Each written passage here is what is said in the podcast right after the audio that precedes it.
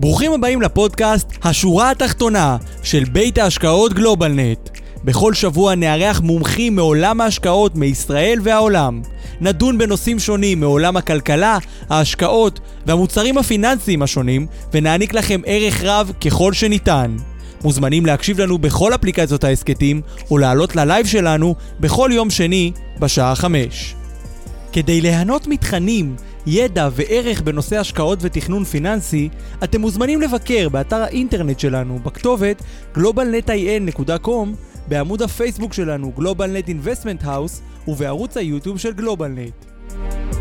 שלום לכולם, ברוכים הבאים לפרק מספר 54 של השורה התחתונה, הנושאים הבוערים בעולם הפיננסי, וובינר ההשקעות של גלובלנט, כיף שאתם כאן איתנו לעוד פרק, פרק מיוחד בסימן יום העצמאות, חוגגים 73 שנים, אמ, ואנחנו כאן לתת קצת סקירה על ישראל, הרבה פעמים אנחנו מדברים על כל מיני מקומות שונים בעולם, והיום אנחנו נתמקד על ישראל, יש לנו היום את אוהד וייגמן, מנכ"ל גלובלנט, שהולך אה, לתת סקירה. הזמנו לכאן גם חבר טוב, גיטאי אברהם, שהוא בעצמו אה, מנכ"ל ומייסד אופק משפחתי לליווי משפחתי. אה, אז הוא הולך לספר לנו קצת אה, ממה שהוא מכיר, ממה שהוא, תחום המומחיות שלו, שזה בעיקר משכנתאות, מינופים, אה, אז אנחנו הולכים ללמוד אה, לא מעט היום, מקווה שיהיה מאוד מעניין, מקווה שלכם יהיה מאוד מאוד מעניין. אז קודם כל, ברוכים הבאים, פרק 54, והנה אנחנו מתחילים. למי שלא מכיר, אולי פעם ראשונה כאן איתנו, אנחנו במתכונת וובינר. זאת אומרת שאתם רואים אותנו, אבל אנחנו לא רואים אתכם, אז תישענו אחורה, תרגישו בבית, ותאזינו מתי שבא לכם. זה גם בלייב בפייסבוק, אז שלום לחברים בפייסבוק. ולמי שלא יודע, זה גם עולה ליוטיוב. אז אנחנו גם ביוטיוב, וגם בפייסבוק, וגם בזום. רובכם בזום, אבל אני יודע, יש לא מעט חברים שכבר התרגלו וצופים בנו בפייסבוק. מי שלא מוזמן לעקוב אחרינו בפייסבוק, זה גם עולה בפייסבוק, תוך שעה-שעתיים זה כבר לייב בפייסבוק. אז אה, ברוכים הבאים.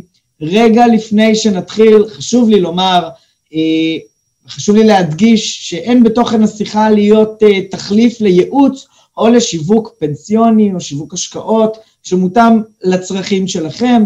זה לא ייעוץ מס, אה, ובכלל הוובינר הוא לא המלצה בנוגע לכדאיות השקעה במוצר פנסיוני או פיננסי כזה או אחר. אין לראות בוובינר הזה הזמנה להצעה אה, לביצוע פעולה במוצר כזה או אחר, המידע המוצג הוא לידיעה בלבד בשבילנו, הוא לא אה, תחליף לייעוץ או שיווק השקעות. אתם מוזמנים לפנות אלינו אם הנושא הזה מעניין אתכם כמובן.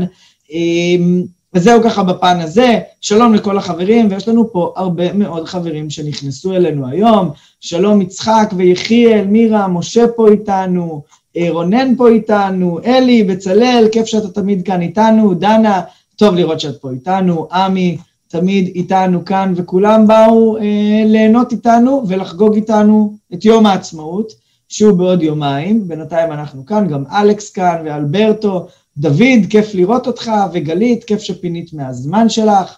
אז אה, טוב, בואו נזמין את אה, אוהד וגיטאי לעלות אלינו. בואו תעלו אלינו, חברים יקרים. ערב טוב, שלום, מה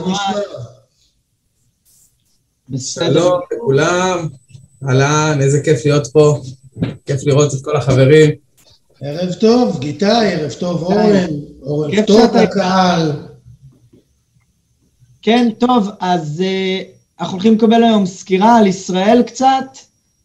כן, אנחנו קודם כל נתחיל עם נושא של המשכנתאות. Um, אני לא יודע מי מכם עוקב אחרי המדורים הכלכליים בעיתונות, אבל הנושא הזה חם, כמעט כל יום יש uh, כתבה בנושא הזה. בנק ישראל מתכוון להרחיב בצורה משמעותית את הרגולציה הקיימת אה, בתחום המשכנתאות, גם הנושא של הקנסות שיש בתחום, גם, הרבה, גם הנושא של אה, שינויים שהיו עם ריבית הפרט, הכל זה אנחנו כמובן נדבר איתך, איתי. ערב טוב, מצוין, מצוין, בהחלט שנה, בהחלט שנה מלאת תהפוכות בשוק של המשכנתאות ובמימון בכלל, ויש הרבה מה לספר לכולם והרבה עדכונים, גם ממש, אתה יודע, מהימים האחרונים, בתור חבר בוועדת, בהתאחדות, כל הזמן יש אה, אה, תנועות מול בנק ישראל, נגד הבנקים, עם הבנקים, הבנקים עם הציבור, עשו עלינו סיבוב, אז אנחנו נדבר על כל הדברים האלה היום בהרחבה, וכולל כמובן חוקי עשה ואל תעשה, כל אחד לפי המשכנתה והצרכים שלו. אוקיי, אז בואו בוא נתחיל, כמו שאורן אמר, יום העצמאות, הוובינר הזה הוא בסימן יום העצמאות הקרב ובא עלינו לטובה, אז אנחנו מתמקדים בישראל. אז אה, בואו נתחיל, אתה יודע, תמיד עם הפיקנטריה, מה הדברים הלוהטים, החידושים הלוהטים ביותר בעולם המשכנתאות בישראל. טוב, אז באמת אה, הייתה שנה מאוד עמוסה בשוק, ה, בשוק המשכנתאות. אה, הרבה דברים קרו והשתנו. בואו נתחיל עם, עם שלושה דברים מרכזיים. קודם כל, אוהד, אנחנו אחרי שנת קורונה, תודה לאל. אה, לאט לאט מסיימים, כן? זה עוד לא מאחורינו, אבל זה כבר נראה טוב. לגמרי, לגמרי, מרגיש טוב, נראה טוב, השוק חוזר, המדדים הולכים, אה, לפי הערכות שלי ושל אחרים, לעלות מאוד השנה, הנדל"ן ועוד כל מיני, אה, באופן כללי כולנו נלך כנראה, אם לא התחלנו כבר, להרבה הופעות, הרבה מסעדות, נקנה בקבוק יין טוב ונפצה את עצמנו על התקופה האחרונה.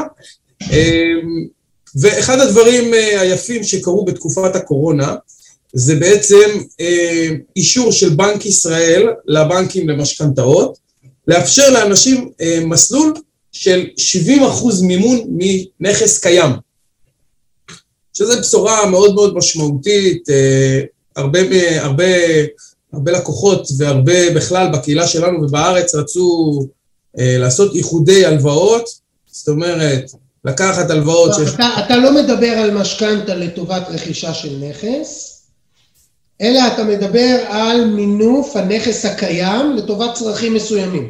בדיוק ככה. זאת אומרת, הצרכים... הלוואה לכל מטרה. הלוואה לכל מטרה, משכנתה לכל מטרה, אדם בשנת 2019-2018 היה לו נכס של שני מיליון, אם יש לו משכנתה של 50 אחוז מימון, כלומר מיליון מתוך השניים, אז פה הוא סיים בעצם את uh, יכולת המשחק שלו. ועכשיו בא בנק ישראל ואומר, אוהד, יש לך בית של שני מיליון, המשכנתה היא מיליון, אם יש לך יכולת החזר, אתה יכול בעצם להגדיל לעד 70 אחוז, ובעצם לקחת עוד 400 אלף שקל לערוצים נוספים. עכשיו זה... מה ההגדרה של יכולת החזר, אם כבר נכנסת לזה? אמ, עד 40 אחוז זה הגבול העליון, אבל אומרים בבנק... זאת שההוצאה הזו היא עד 40 אחוז מסך ההכנסה הפנויה. נכון. סך ההכנסה הפנויה נטו, שזה בהגדרות ההכנסה נטו פחות ההלוואות השוטפות.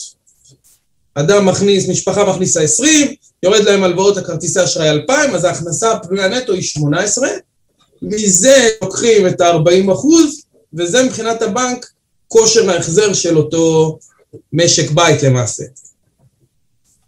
ברור. יפה. עכשיו, היופי בתוכנית החדשה, נקרא לזה כרגע הוראת שעה, כי אנחנו לא יודעים לכמה זמן זה יימשך, היופי באותה הוראת שעה, אה, שאפשר להשתמש בכסף לאיחוד הלוואות, ועל ידי כך בעצם לשפר את התזרים אה, הביתי, העסקי, אז יש לנו בקהילה הרבה אנשים שהם אה, עוסקים מורשים, שהשתמשו בזה כדי להעלים הלוואות אחרות שהם לקחו לצרכים שונים, ובאופן כללי יש גם אנשים שהצליחו לשחק עם הסכומים בצורה כזו שהרבה מהכסף גם מונף לטובת השקעה אה, במקומות כאלו ואחרים, וזה פותח לדעתי דלת לאנשים שמחפשים עוד חצי גרוש ללירה לעשות איזושהי עסקה מעניינת, אה, דלת מרתקת של שבר... בעצם אנחנו לוקחים את עולם המשכנתאות, שבאופן מסורתי משרש, משרת את הציבור לרכישה של נכסים, ועכשיו אנחנו לוקחים את הכספים האלה ש...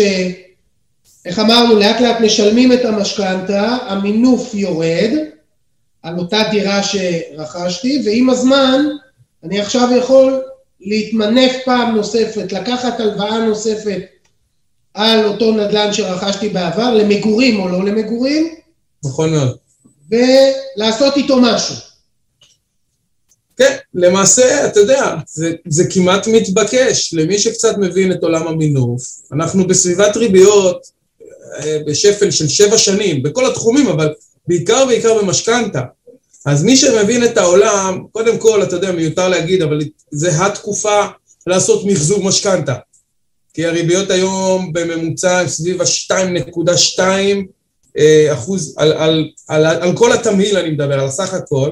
כמה זה ו... בממוצע לאורך שנים? כי כל השנים האחרונות הייתה ריבית בנק ישראל, או בכלל ריביות הבנקים המרכזיים היא מאוד נמוכה, כן. אבל ריבית המשכנתאות היא לאו דווקא צמודה לריבית uh, הבנק המרכזי. נכון, אבל היא מאוד, יש קורלציה כמובן בין השניים, כמו שאתה יודע, והיה הרבה שנים, אתם יודעים, אני הולך 2017, 2018, אפילו תחילת 19, הריבית הממוצעת במשכנתות הייתה סביב השלושה וחצי, ארבעה אחוז. עכשיו שאנחנו ברמה של כמעט חצי מזה, זה פער מטורף, וחכם יעשה כל אדם שיקח את המשכנתה שלו היום, ובעצם יקבע בה את כל הריביות 20-25 שנה קדימה, אם הוא צריך, וירוויח את השפע הזה של התקופה הזו, שאנחנו בשיא השפל בריביות למשך כל השנים, כי זה לא יישאר ככה עוד הרבה זמן ללא ספק, ואנחנו לפני עליות. עכשיו, כמובן שזה גם משליך על ריביות הכל מטרה. זאת אומרת, אתה יודע, לפני שלוש-ארבע שנים, אפילו אני ואתה שוחחנו, היה אפשרות לקחת ריבית כל מטרה של שישה אחוז. אז חיפשנו אפשרות השקעה, אתה יודע, שיעבוד שם חוק ההכפלה, שתשואה של 12 אחוז או צפונה, יכלה לשמש שם כהשקעה לטובת זה. עלות המימון הייתה כל כך גבוהה, שלקחת מימון לטובת השקעתו ב...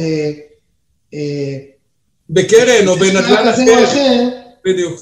זה הגדיל את הסיכון בצורה מאוד משמעותית, כי הייתי צריך לחפש פרויקטים מסוכנים יותר. נכון, מדויק. עם הרבה הרבה יותר גבוהות, כדי שיהיה שווה לשלם את ריבית המינוף. בדיוק ככה. ובעצם היום יש משכנתה לכל מטרה בארבעה אחוז, דבר שקצת משנה את כללי המשחק. אפשר עם ארבעה אחוז כבר אה, לעשות קסמים, אפילו ברמות פשוטים, אתה יודע, של של גמל להשקעה, או, או אתה יודע, תיקח את זה לאן שאתה רוצה, אבל בטח ובטח עם קרנות ש, שאתם משווקים ועובדים איתן, אה, 4 אחוז, אני חושב שזו עלות מאוד נוחה לכסף. אין וזה... לנו אף קרן שב-4 אחוז. לא, לא, אני יודע. אני אומר, אני תמיד חושב לפי חוק ההכפלה, אני אומר תמיד שהתשואה תהיה בערך פי שתיים מה, מה, מהעלות של הכסף. ואז עושה לי שכל אה, המינוף הזה. מרווח ביטחון, בדיוק. שווה לקחת את הסיכון. כן, שגם אם התשואה... אפשר לקנות דירה, זה לא שאנחנו נגד, אבל גם אפשר, אם קניתי כבר דירות, לעשות גם דברים מעניינים נוספים אחרים, לגוון קצת את התיק. בהחלט, ולהשתמש בדירות ובעצם בקירות שיש לנו, כדי להשיג את הריביות היום הכי זולות שיש בישראל, עם הפריסה הכי ארוכת טווח, שזה מאפשר המון המון דברים. אתה יודע, מגיעים אליי המון משקיעים, אוהד, שמספרים לי איזה הלוואות טובות הם לקחו דרך מקום העבודה, או דרך ארגון, או הסתדרות, או whatever. הלוואות אישיות אתה מתכוון. כן, כל מיני הלוואות פרטיות, אבל אני מדבר על אנשים שלוקחים את ההלוואה לצורך, לצורך מינוף והשקעות. אני לא מדבר על הלוואות לצורך אה, סגירת מינוס. אה, ולוקחים הלוואות, באמת יודעים להשיג היום אנשים, והבנקים בתחרות יודעים להשיג ריביות טובות, אבל התקופה היא מלכודת. ברגע שאתה לוקח הלוואה שהיא שטנצית, אה, שהבנק משווק אה, לארגון או להסתדרות או לגופים כאלו ואחרים, הוא נותן ריבית תחרותית והלוואה היא לחמש שנים. ואז בתזרים אתה עלול להיחנק, ואנחנו יודעים שלא כל ההשקעות שלנו הן תזרימיות, חלק מהן זה השקעות שאנחנו נראה את הרווח בסוף תקופה, לפעמים אחרי שלוש, לפעמים אחרי חמש שנים, ולכן מאוד מאוד רצוי לפעמים גם לאבד אחוז של ריבית לבנק, אבל לפרוס את ההלוואה לטווח ארוך, מה שמאפשר לך תזרים, החזר חודשי נוח שאתה גם עומד בו ולא נלחץ ממנו, ובד בבד לאט לאט להפריש יותר כסף שאתה חוסך לעולם ההשקעות. ברור, ברור. אוקיי, אז אז עד כאן, כן.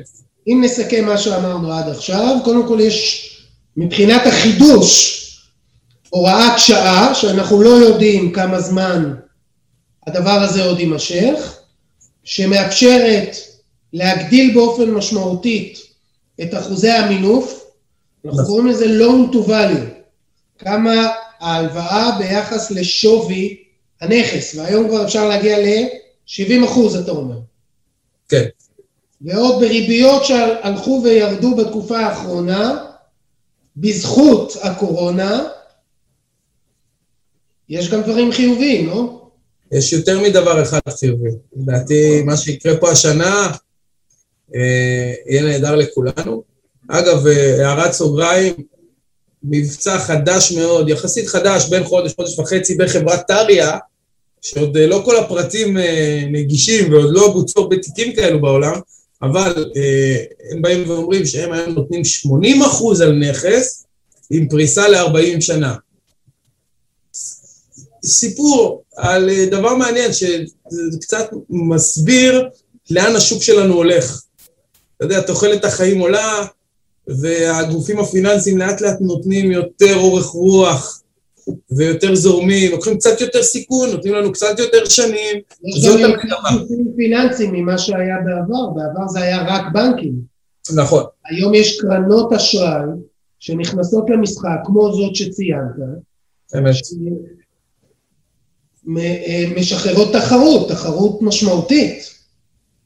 נכון מאוד, ופותחות את הדלת לעוד כל מיני סוגים של אפשרויות, אה, עולם שלם. אבל בואו נעבור, ל...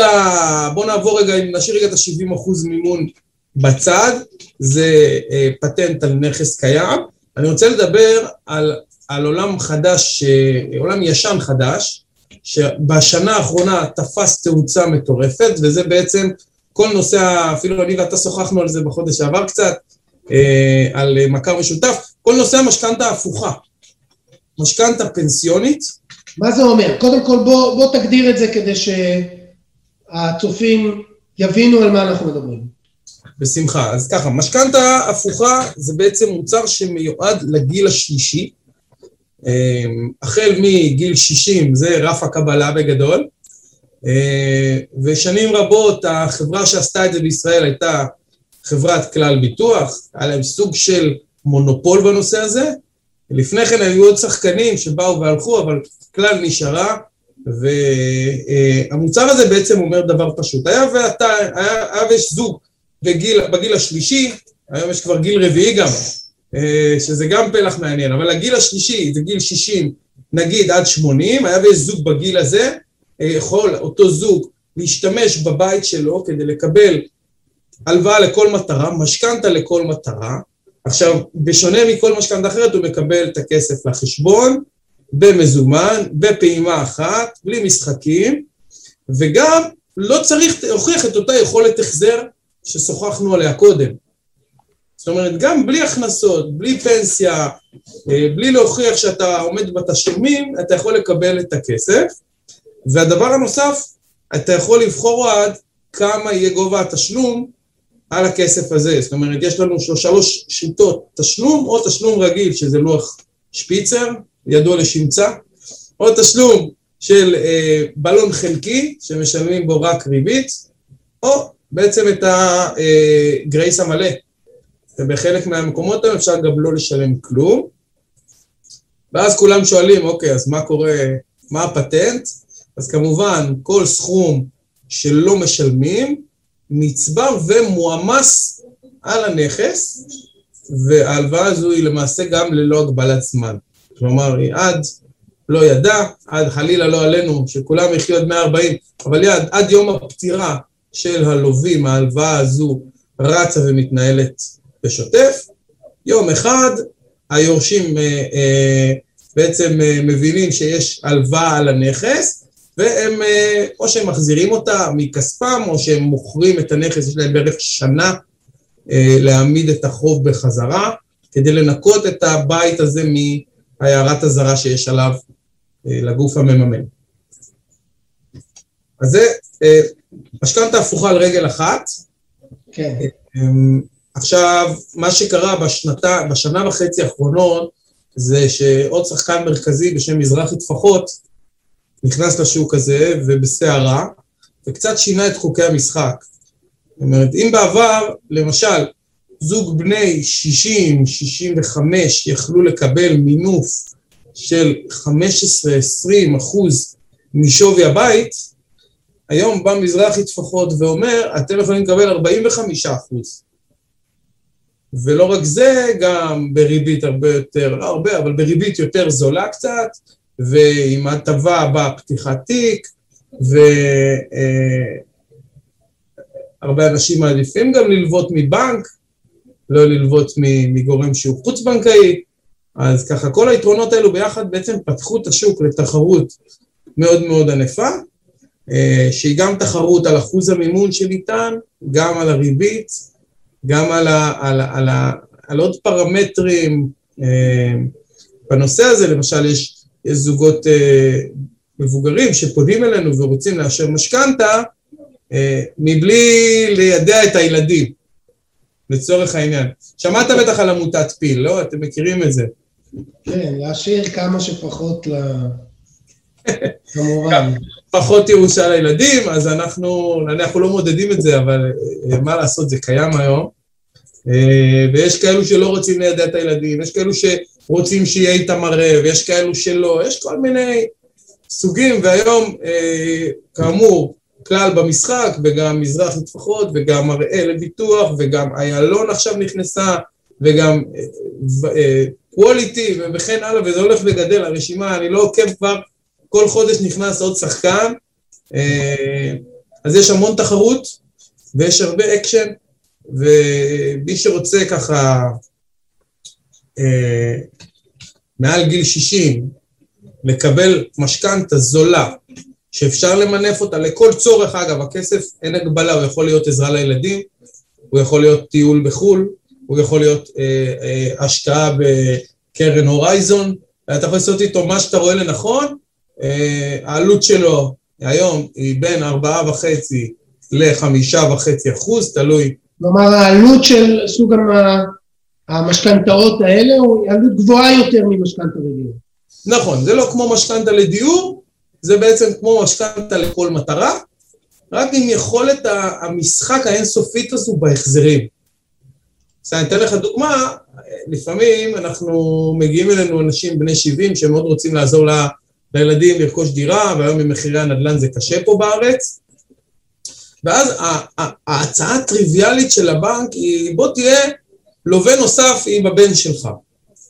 אבל ברגע שאדם בן 70 רוצה לעזור לבן שלו למשל או לבת לרכוש דירה, הוא מגביל את הגיל, אה, אה, אה, את אורך המשכנתה לעוד עשר שנים, כי הבנקים לצערי הורגים את כולנו בגיל 80. מבחינת תמימות. זאת אומרת, אדם לא יכול לקחת משכנתה עד גיל 85, אז אדם בן 70 יכול עשר שנים מקסימום.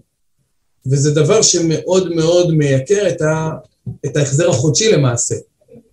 וכאן באה בא הבשורה הזאת להגיד לאותם אנשים, חבר'ה, קחו מינוף על הבית שלכם, אל תשלמו עליו דבר, ובעצם תעזרו לילדים בצורה הונית, באמצעות כסף, ותגדילו להם את ההון העצמי, כך שהם ייקחו פחות משכנתה.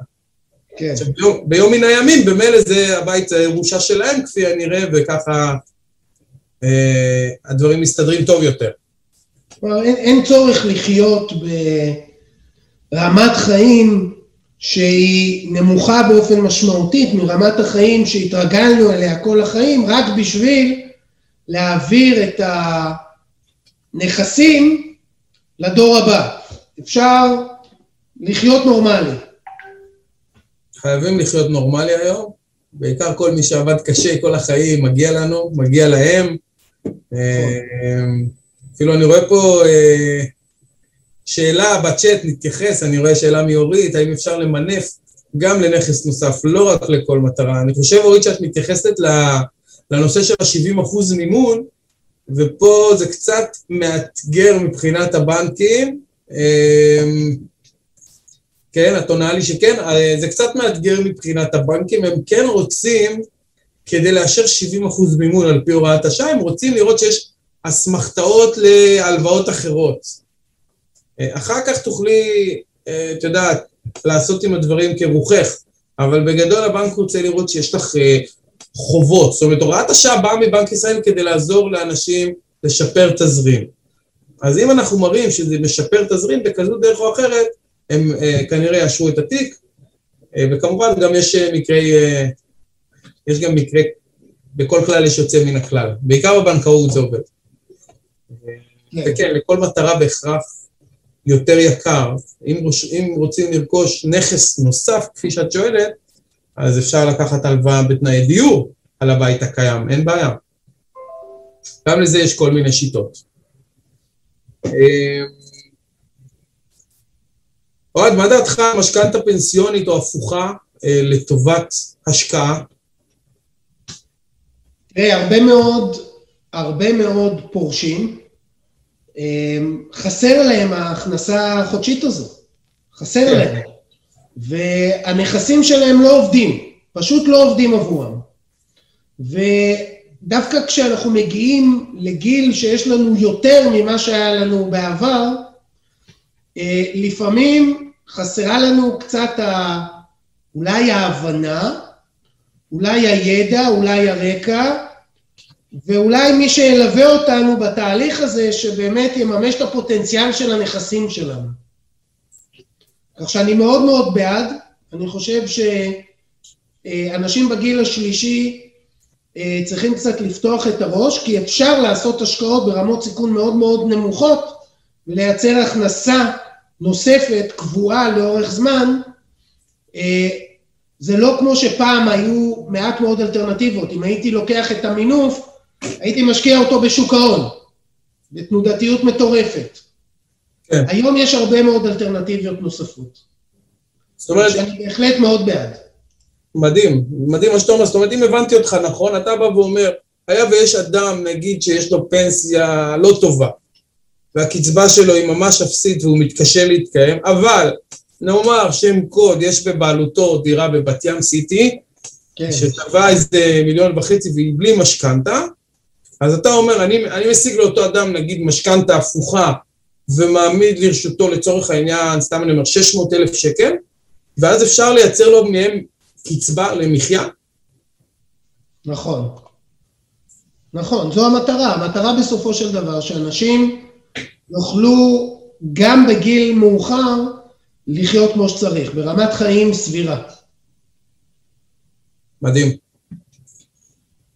תגיד לי, לגבי הנושא הזה, הרבה דובר לפני כמה שבועות או חודשים על נושא של ריבית הפריים. כן.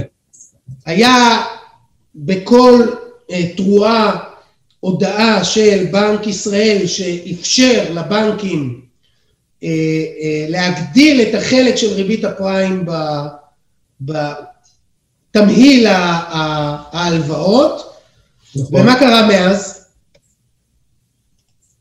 אז באמת יצא שנים רבות, בערך מ-2013, אנחנו עם הנחיית קח שליש בקבועה אתה חייב, וקח מקסימום שליש בפריים.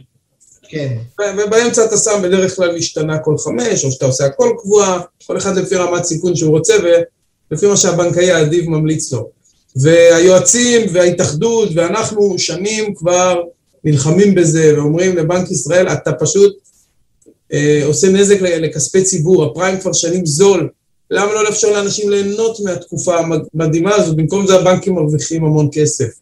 אני לא שיש לי בעיה שבנקים מרוויחים טוב, רק רוצה שהמשחק יהיה הוגן, וברגע שהריבית בנק ישראל עומדת על 0.1, אין שום סיבה שלווי משכנתה ישלמו 3 ו-4 אחוז לאורך כל כך הרבה זמן. אז סוף סוף בנק ישראל החליט לעשות את השינוי המיוחל ואמר בעצם, החובה היחידה שנותרה לכם היא שליש מסך המשכנתה במסלול של קבועה. מה שמאפשר לקחת באמת שני שליש בפריים. זה קצת רקע על הדבר הזה למי שלא עקב. אה, וזה באמת סוג של רעידת אדמה בתחום. הבעיה היא שהבנקים הפרטיים לקחו את הדבר הזה לצד שלהם, ומכיוון שרמת הסיכון שלהם עלתה, והרווח שלהם פוטנציאלית גם ירד, הם עשו דבר נורא פשוט, הם אמרו, אוקיי, מי שלוקח פריים לפי המתכונת הישנה, כלומר שליש פריים ושני שליש מסלולים אחרים, יקבל פריים מינוס. כמו פריים מינוס חצי, פריים מינוס 0.7, כמו שכולנו התרגלנו אה, בשנים האחרונות. אבל מנגד, מי שייקח 50 אחוז בפריים, או 60 אחוז, 66 אפילו, עד המקסימום יקבל פריים נקי, או פריים פלוס, ובעצם יפסיד את הרווח שלו בריבית יותר יקרה. ואז בעצם עלה כל רעש אה, בתקשורת, ובכלל, עד היום אני חושב שזה עוד לא נרגע, כיוון שמה שקורה פה זה שאנשים רבים רצו, אה, אתה יודע, אצלנו בחברה... למחזר.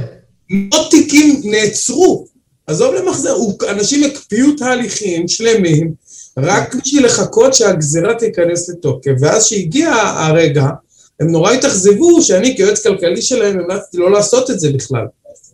כי לא יצא פה כלום. בשורה התחתונה אנחנו יודעים לחזות היום עם, עם, עם, עם סטיית תקן כזו או אחרת, לאן הפריים צפוי לעלות בשנים הבאות. אנחנו מנסים. ואם התחזיות האלו מתממשות, אז בעצם משפחה ממוצעת רק מעלה את רמת הסיכון שלה. היא כמעט כן. ולא חוסכת יותר כסף מה, מהצעד הזה. אבל בגלל שזה נושא כל כך אה, מרתק, אוהד, ויש המון המון שאלות, אז הכנתי לנו איזשהו... אה, אה, איזושהי... להציג משהו? מה? זה להציג משהו? אני אשמח, אם בא לך אני אציג בשמחה רבה. אה, קדימה. קצת נעשה ככה בריף קצר על בדיוק על הנושא הזה. אז אני משתף איתכם שנייה אחת.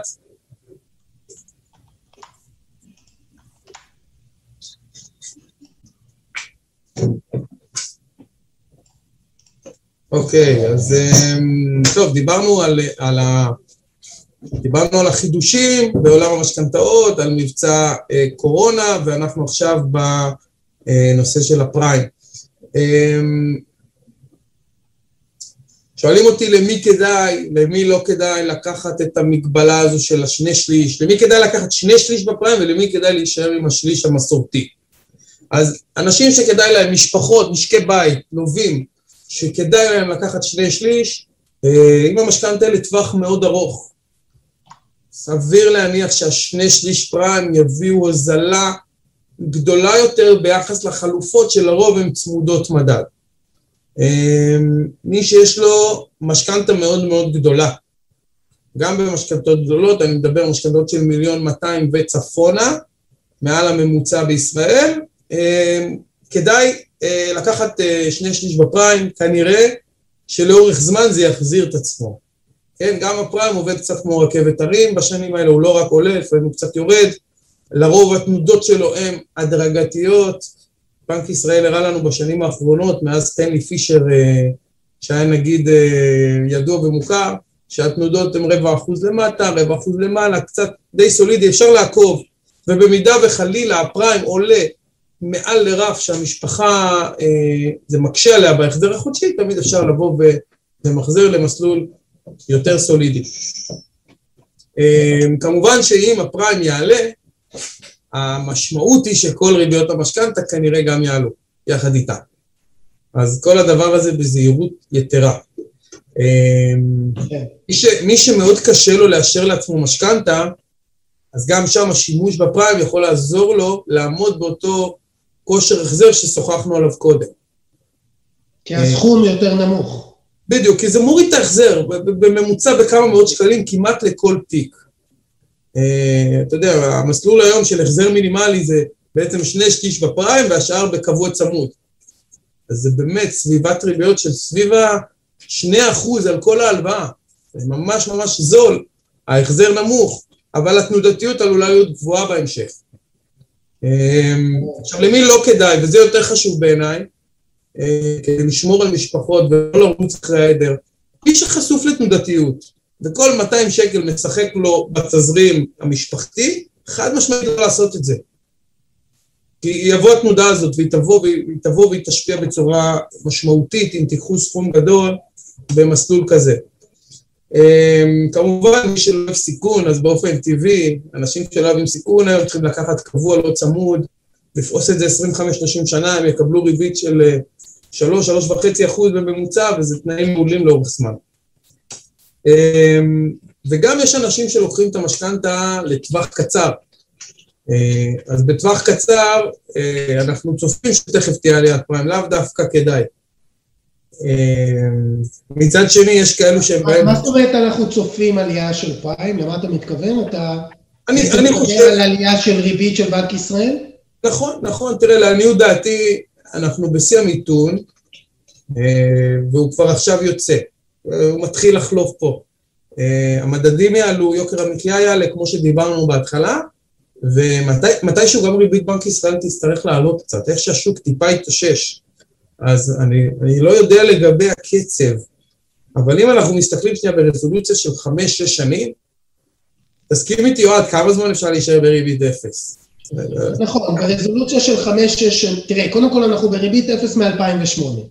באמת. בהקשר של כמה זמן, אתה יודע, אנחנו כבר למודי ניסיון כדי אה, באמת... יפה שהעלית את זה, כי, כי סליחה שאני קוטע אותך, ב-2006 הריבית הייתה בערך שישה אחוז. אז זה בדיוק, נכון. זה בדיוק הטיים פריים שאנחנו נכון. אומרים, אוקיי, היה, נכון, אנחנו בעשור קצת חריג, עם משבר עולמי שני כבר, ששניהם מאוד מאוד דרסטיים ומשפיעים מאוד, אבל אני חושב שמשכנתה, אתה יודע, זה רזולוציה של 25 שנה. אז חמש שנים יחסית זה, זה 20 אחוז מהתקופה, זה באמת זמן לא ארוך. זה נכון, בזה, בזה בהחלט אני מסכים, ואין ספק שאינפלציה אה, תגרום לעלייה של ריבית. רק אני, חשוב לי לחדד שהריבית בישראל תעלה אך ורק אם תעלה גם הריבית בארצות הברית ובמקומות נוספים אה, בעולם, זה לא יקרה לפני. נכון. גם בגלל שיקולים של מטבע וכל אה, מה שקשור לרמת החוב בישראל וכן הלאה, חיזוק השקל על ידי עליית הריבית הוא לא משהו שבנק ישראל פה מעוניין לעשות, להפך, הוא היה רוצה להחליש את, ה, את השקל, עליית ריבית בישראל מבלי שראינו עליות ריבית במקומות אחרים בעולם, בהחלט תהיה בעיה בהקשר הזה, ולכן זה לא צפוי. הפד אה, ממש עכשיו דיברו בנושא של עליית הריבית עד סוף 2023 לא צפויה להיות עליית ריבית, אבל אה, בהחלט יכול להיות שאינפלציה במקומות מסוימים בעולם תשפיע, כך ש... מאוד מאוד קשה כרגע להעריך בטווח הבינוני אה, את נושא הריבית, ובטווח הארוך אין ספק שהיא תעלה. המחלות שמייצרת הריבית הנמוכה הן מחלות קשות. הן מחלות קשות, אבל זה מעולה למשכנתאות. זה מעולה למה שאמרת מקודם, גיטאי, שריבית הקבועה ארוכת הטווח היא בשפל חסר תקדים. נכון מאוד. במקום הזה, כמוך, גם אני רואה הזדמנות. אני חושב שלמרות שנורא מפתה להגדיל את החלק של המשתנה, אני מאוד מסכים איתך, אני חושב שדווקא זה הזמן לקבע ריבית קבועה, ארוכת טווח. אין לי ספק שבראייה באמת ארוכה של 20-25 שנה, זאת תהיה הריבית הנמוכה מבין כל האופציות. בניגוד למה שהיה עד עכשיו, כמה שיותר משתנה, כמה שפחות קבוע, אני חושב שאולי עכשיו זה זמן טיפ-טיפה להחליף את הדיסקט, ו... ואני מסכים איתך, הריבית הקבועה היא, היא, היא הזדמנות יוצאת דופן.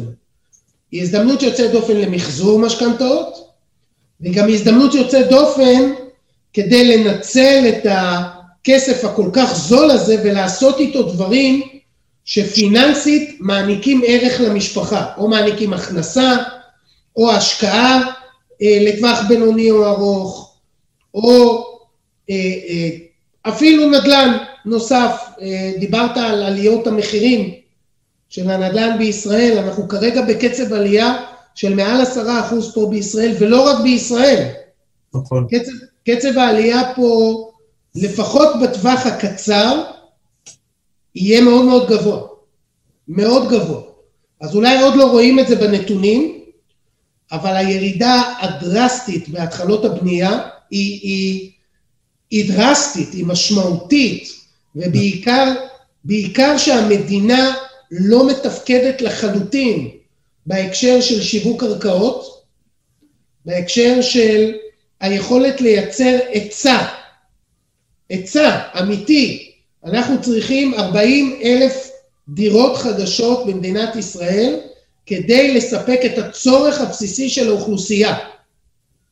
אם אנחנו רוצים שמחירים ירדו, צריך 60 אלף. אנחנו, שנה שעברה היה 28 אלף. לא יאמן.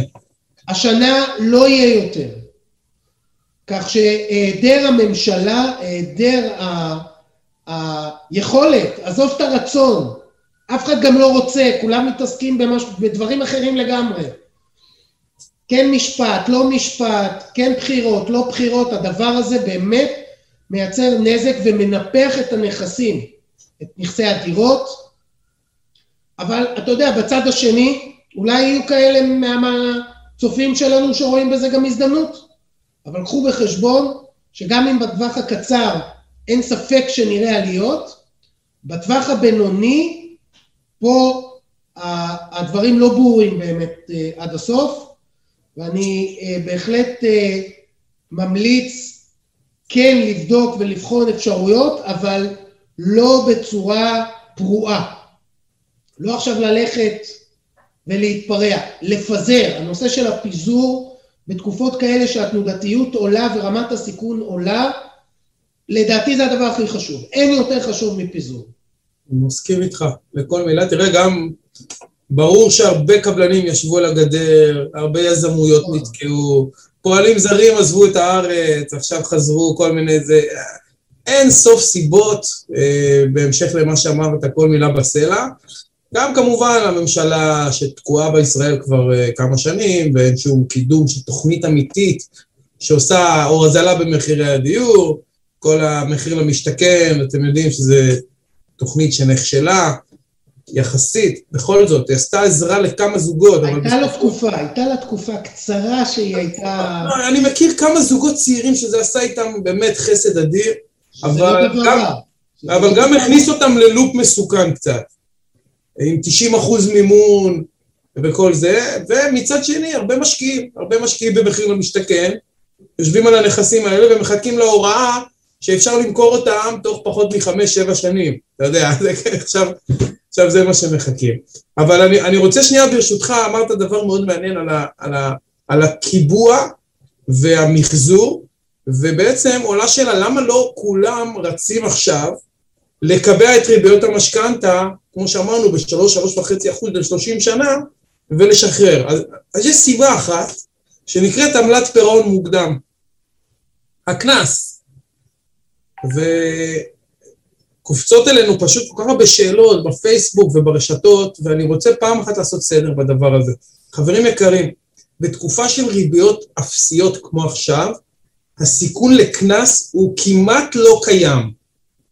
הוא כן קיים, אבל הוא באמת, הוא באמת זניח.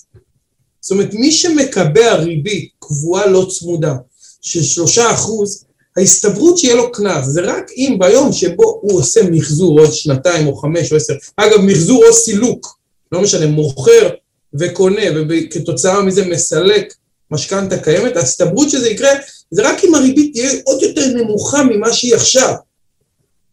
עכשיו... יש גם עכשיו גם אה, פרסום חדש של בנק ישראל שהולך לטפל בנושא של העמלות אה, פירעון מוקדם האלה, כלומר הרגולטור פה הולך להיכנס באופן מאוד חזק לתחום הזה, כמובן נכון. לטובת הצרכנים. נכון, בשביל לעודד תחרות ולייצר עוד יותר מחזורים ממה שיש היום. ואני חייב גם פה להגיד את דעתי האישית, לא, לא רק כעוסק בתחום, פשוט אני כל הזמן רואה את הפערים העצומים. אני חייב שהציבור והקהילות, בטח הקהילות הטובות שלנו שעוסקות בכסף, יפנימו. משכנתה זה תיק השקעות. עברו מן העולם הימים האלה שאפשר אה, לטמון את הראש בחול חמש, שש, שבע שנים. אם לא בודקים כל שנה, זה פשוט גול עצמי. אם לא ממחזרים בממוצע כל שנתיים, שלוש, בהתאם לגאות ושפל של ריביות, אבל גם בהתאם לתנודתיות בהכנסות ובהוצאות של הבית, וגם בהתאם לצרכים המשתנים מדי פעם, והעדפות המשתנות. אז יש כל כך הרבה סיבות ולבדוק את התיק משכנתה ולברר חלופה, ואתה יודע מה, יש את השיטה הכי פשוטה. הכי טוב זה לבוא ליועץ כמובן מקצועי, אבל גם אם לא, אוהד, קח את המשכנתה שלך, תוציא דוח יתרות, גש איתה לבנק אחר, לבנק מתחרה, אף פעם לא לבנק שלך. קבל מבנק אחר הצעה, המשכנתה שלך בלאומי, לך לפועלים, לך למזרחי, תמיד אתה תגלה הפתעות. אה, שוק תחרותי. שוק תחרותי, ולא לפחד מהדבר הזה שנקרא קנס, בטח לא היום. הסביבת ריביות כל כך אפסית, שההסתברות לקנס היא באמת כמעט לא קיימת, וזה זמן טוב לקבע, כמו שאמרת. וזה גם זמן טוב לשנות את הקנס ולהתערב מבחינת הרגולטור, כי אני חושב בהחלט, כמו שאתה אמרת אה, מקודם, שזה הזמן לקבע ריבית. אז אם זה הזמן לקבע ריבית, גם שיטפלו לנו בחיסרון העיקרי של ריבית אה, קבועה, אה, קבועה שהוא באמת הקנסות האלה. נכון. אין לי ספק שמי שהיום יקבע את הריבית, ירוויח מאות אלפי שקלים, לא, לא עשרות אלפי שקלים, מאות אלפי שקלים בריבית הוא ירוויח אם הוא יקבע היום את הריבית בשיעורים האלה ל-20, ל-25 שנה, אלה מספרים שלא יחזרו, שלא יחזרו. נכון מאוד, ואף אחד לא, אתה יודע, אנחנו יודעים uh, למי ניתנה הנבואה, אבל um, התחזית האישית שלי עוד שהריביות משכנתה יעלו יותר ממה שאנשים חושבים. ולכן מה שאתה, אני רק מחזק את מה שאתה אומר, uh, שמחר יכולות להיות פה ריביות משכנתה של 4-5 אחוז כמו כלום. כבר היו ממש לפני מספר חודשים. ממש לא הרבה זמן, בדיוק, ומי שהרוויח היום את השלושה אחוז הזה פלט לשנים רבות, בעצם ניצח את, ה, ניצח את המערכת בדבר הזה. אמ, טוב, טוב בוא, נדבר, בוא נדבר קצת יום העצמאות, אה, אוהד. ממש בשתי דקות, כי יש לנו עוד, אה, עוד כמה דברים אה, להגיד. אז בואו נדבר בשתי דקות ואנחנו נסיים את החלק הזה. אוקיי, אז קודם כל רציתי, מי שיכול בהרמת יד מהצופים המקסימים שלנו, יש לנו פה מעל 60 איש, איזה יופי, למי יש משכנתה, אני אשמח שתגיבו, אה, ואני רוצה לשמוע את התשובות שלכם, וגם להגיד באותה נשימה שמי שאין לו משכנתה, אבל יש לו בית, זה בעיניי סוג של גול עצמי. אפרופו מינוף זול, התנועה, המצב הריביות היום בשוק אה, לא יחזור. יודע, דוד, אם יש לך משכנתה זה מצוין, השאלה היא אם היא 50% מהנכס או 20% מהנכס, אם היא 20% מהנכס, יש לך עוד 30 אחוז פנויים, לעשות איתם קסמים, למנף, לייצר השקעה, לייצר מנגנון צמיחה. בעצם אנשים כל הזמן... לייצר הכנסה. לייצר הכנסה, לייצר הכנסה מיידית. לשלוח את הבית לעבוד, מה שנקרא. לשלוח את הבית לעבוד בשבילך. המשכנתאות עומד על 400 אה, מיליארד שקלים, 400 טריליון, סכום פסיכי נכון לינואר 21, שיא כל הזמנים, כל הזמן זה עולה. אוהד, גם כל שנה לאחרונה, בשנים האחרונות, כל שנה אנחנו שוברים שיאים בלקיחת משכנתאות חדשות. אמ, כמובן, דיברנו על הנדל"ן, סך הכל 46 אלף דירות נבנו ב-2020, הביקושים הם פי שלוש, המחירי הדירות עולים. דרך אגב, מה שאתה רושם פה, עלייה במחירי הדירות לתקופה מסוימת, זה נסגר 2020 ל-3.8. וואו. 2023.8 נסגר. זה 2019 לעומת 20 מהלמ"ס, אבל אה, אני מאמין לנתונים שאתה אומר לגמרי. אה, זה עודכן, עודכן. מעולה. מעולה. עוד קצת על אה, איך 2020 הסתיימה לה. אז נלקחו מעל 70 מיליארד שקל, שיא כל הזמנים. והיום משכנתה ממוצעת עומדת על קרוב ל-800 אלף שקלים. מדהים. אגב, כל זוג צעיר שמגיע אליי לוקח מיליון 200 בלי למצמץ, כן, שתבין את הפרופורציות. אה, עלייה של עשרה אחוז בשנה בדבר הזה. ובסך הכל הקפיאו גם 100 מיליארד שקל בקורונה, שזה סוג של חרב פיפיות, היא תחזור אלינו אה, אה, כמו בומרנג. אה, אנחנו לא נדבר היום על כל האפשרויות מינוף חדשות. אוהד, כמה זמן יש לנו? כי יש פה כמה שאלות של חברים יקרים, הייתי רוצה להתייחס. אז בואו רק נעלה לשתי שאלות ונעבור הלאה. אוקיי, מצוין. אז אה, אלי שואל אה, כמה פריים שני שליש נחשב טוב, אלי אני מניח שאתה מתייחס לריבית, אז ריבית שני שליש טוב היום, וזה דינמי, מה שאני אומר יכול מחר להשתנות, כי הכל עכשיו קצת הפכפך, אבל פריים פלוס 0.2 זה טוב. פריים נקי זה מצוין. בשני שליש, עוד פעם, שני שליש יש לו תמחור יקר. 50 אחוז יכול להיות שתקבל כבר פריים מינוס 0.2. זה פחות או יותר המספרים. ושליש? שליש פריים מינוס 0.7 זה טוב. נכון לעכשיו. גם שמונה זה, אם אתה לקוח ממש טוב. זה בשבילך אוהב.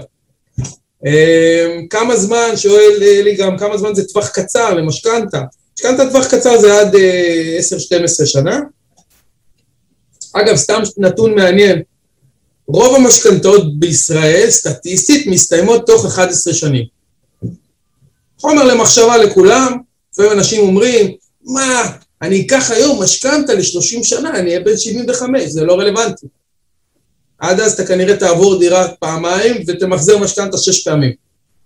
כל ההסתכלות היום צריכה להיות יותר תזרימית, ואם הריבית היא זולה, קחו אותה לטווח ארוך, מה זה מלחיץ? אה, זה לא, לי, לי זה לא מפריע באופן אישי. אמ, ומה נחשב היום תמהיל טוב אה, לדירה בבעלות? אז טוב, זו שאלה מאוד מאוד פרסונלית. תמהיל טוב צריך להתייעץ עליו, אבל כמו שאני ואוהד נתנו כבר, הטיפ המרכזי היום זה לקבע כמה שיותר, אפילו עם הגבלת הפריים, אל תחשפו את עצמכם ליותר מדי תנודות, קחו קבוע, לא צמוד, כמה שאתם יכולים בריבית זולה, כמה שאתם יכולים טווח ארוך. זה הטיפ הכי בטוח שאני יכול לתת היום לכולם. יפה, איתי, תודה רבה. היה מרתק, אין ספק שזה באמת נוגע לכולנו, לישראל הגדולה, אז בהחלט אה, אני חושב שהרבה מאוד טיפים אנשים אה, קיבלו. כמובן שאם מישהו רוצה פה עזרה באחד מהדברים, שאחד מהנושאים שדיברנו, אתם מוזמנים לפנות אלינו, אנחנו כמובן נעזור לכם בכל דבר שאתם צריכים בתחום הפיננסי, לרבות התחום המרתק הזה של מימון ככלל ומשכנתאות בפרט. אז תודה רבה לך. תודה רבה, היה לי כיף גדול, תודה אוהד. אוקיי, חברים, אנחנו עוד דבר קטן, נמשיך, אה, אה, יש לנו ממש פחות מעשר דקות בעניין של אה, ההשקעות בתחום, ה, אה, אה, בתחום הפיננסי. אה, רצינו לעשות אה, הרצאה ארוכה, אה, את אותה אנחנו נעשה אה, במועד אחר, אני רק אתן לכם כמה highlights בנושא הזה. כשאני מדבר על השקעה בתחום הפיננסים, זה יכול להיות השקעה בגופים שנותנים שירותים פיננסיים או משווקים מוצרים פיננסיים, זה יכול להיות בנקים, זה יכול להיות בתי השקעות, זה יכול להיות חברות ביטוח, זה יכול להיות אה, אה, סוכנויות ביטוח, זה יכול להיות רואי חשבון, זה יכול להיות כל התחומים האלה של נותני השירות בתחום הפיננסי. ככלל, צריך לזכור כמה דברים, רגע, אני אשתף אתכם עם... אה, אוקיי. הנה.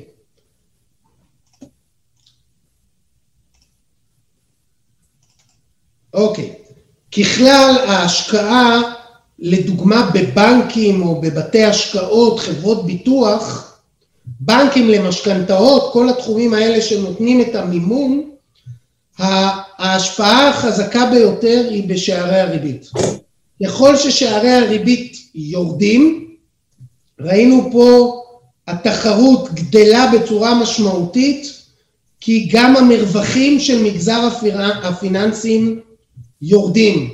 יש השפעה אדירה של יכולת ההחזר, ואם אנחנו נמצאים בתהליך של כניסה למיתון, זו תקופה לא טובה להשקיע במגזר הפיננסי.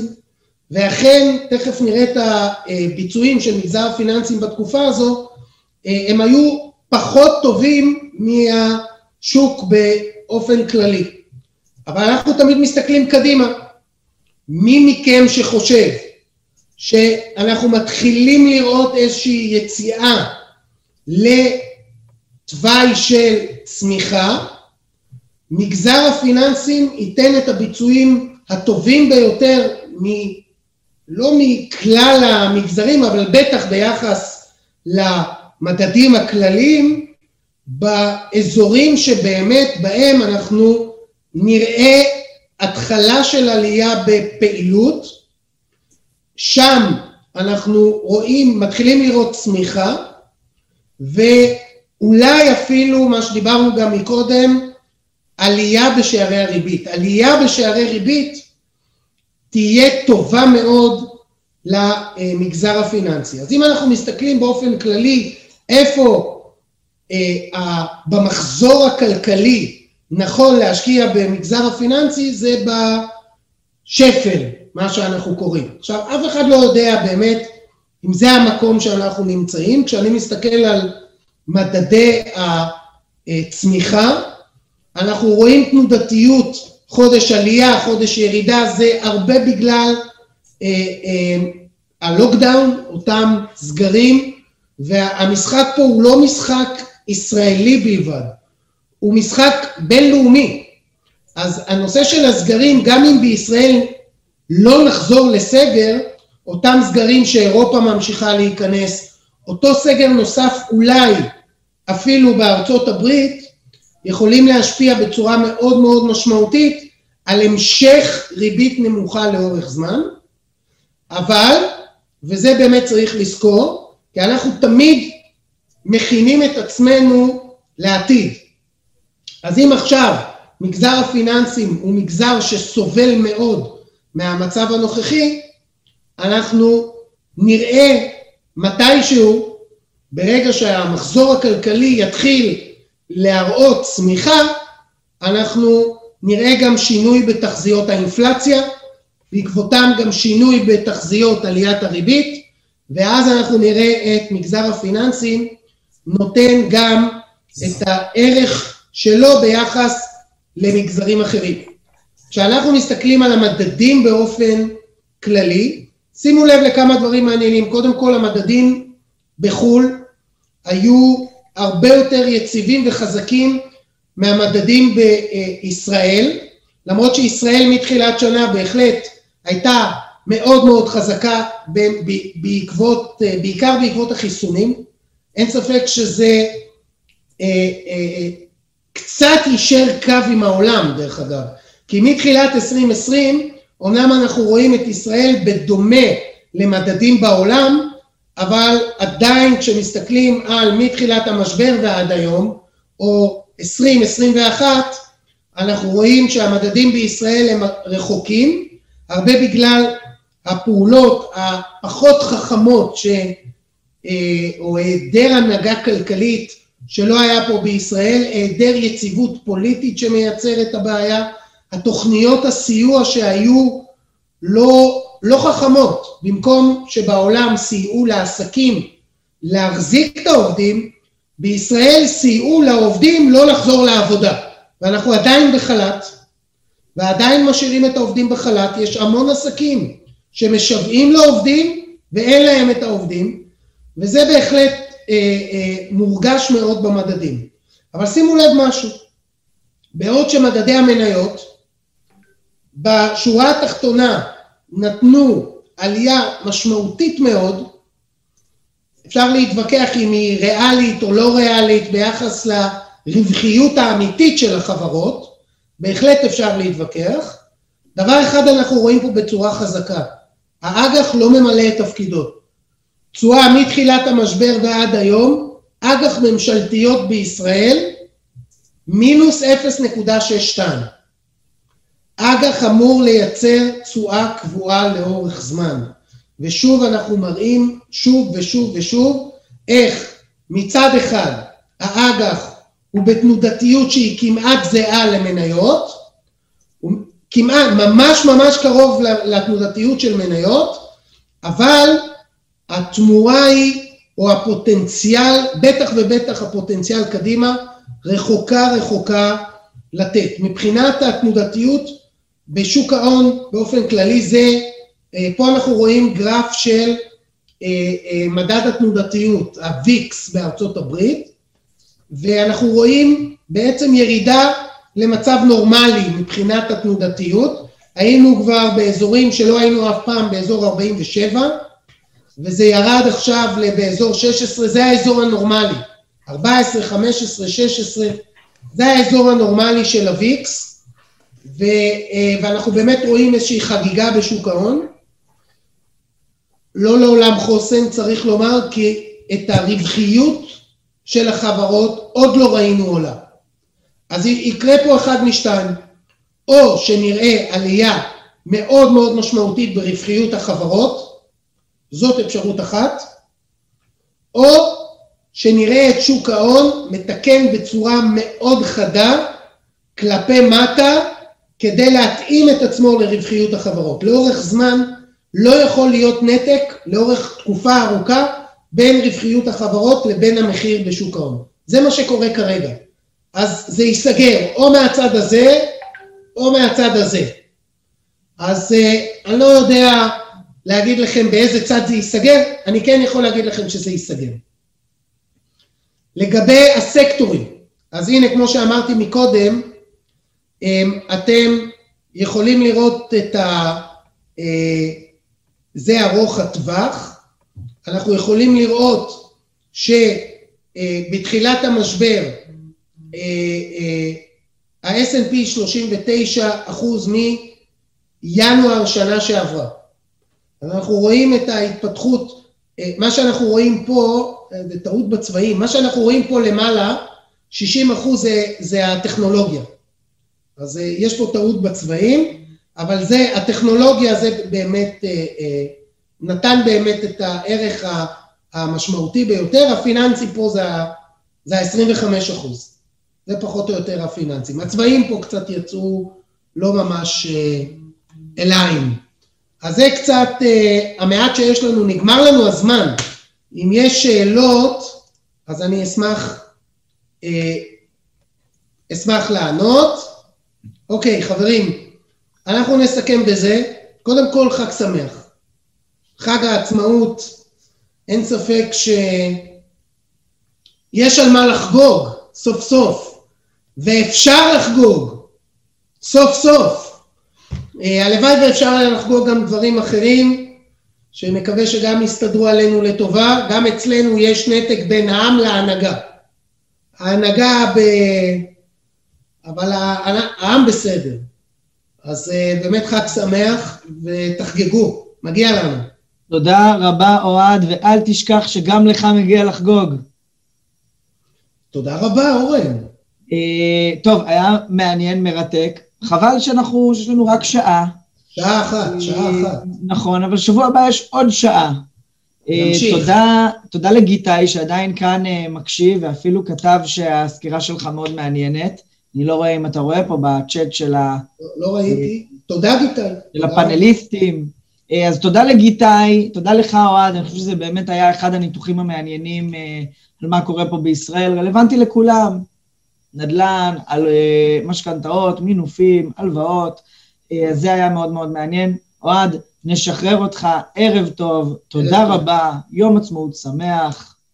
לכל החברים uh, שפה עדיין איתנו, תודה רבה שהייתם איתנו. עד הסוף.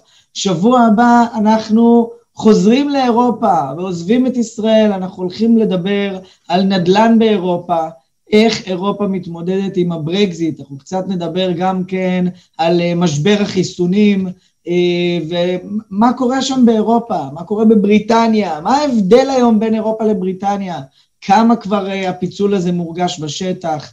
אנחנו הולכים לארח את דניאל מגונגל, שותף וראש מערכת ההפצה של אה, מנסרד בית ההשקעות, ולאחר מכן אנחנו הולכים לארח כאן את טלי ירון אלדר, שותפה מנהלת של אה, אה, משרד ירון אלדר, פלר שורץ ושותפיו, הולכים לדבר על חוקי השקיפות בעולם ואיך זה משפיע עלינו פה בישראל.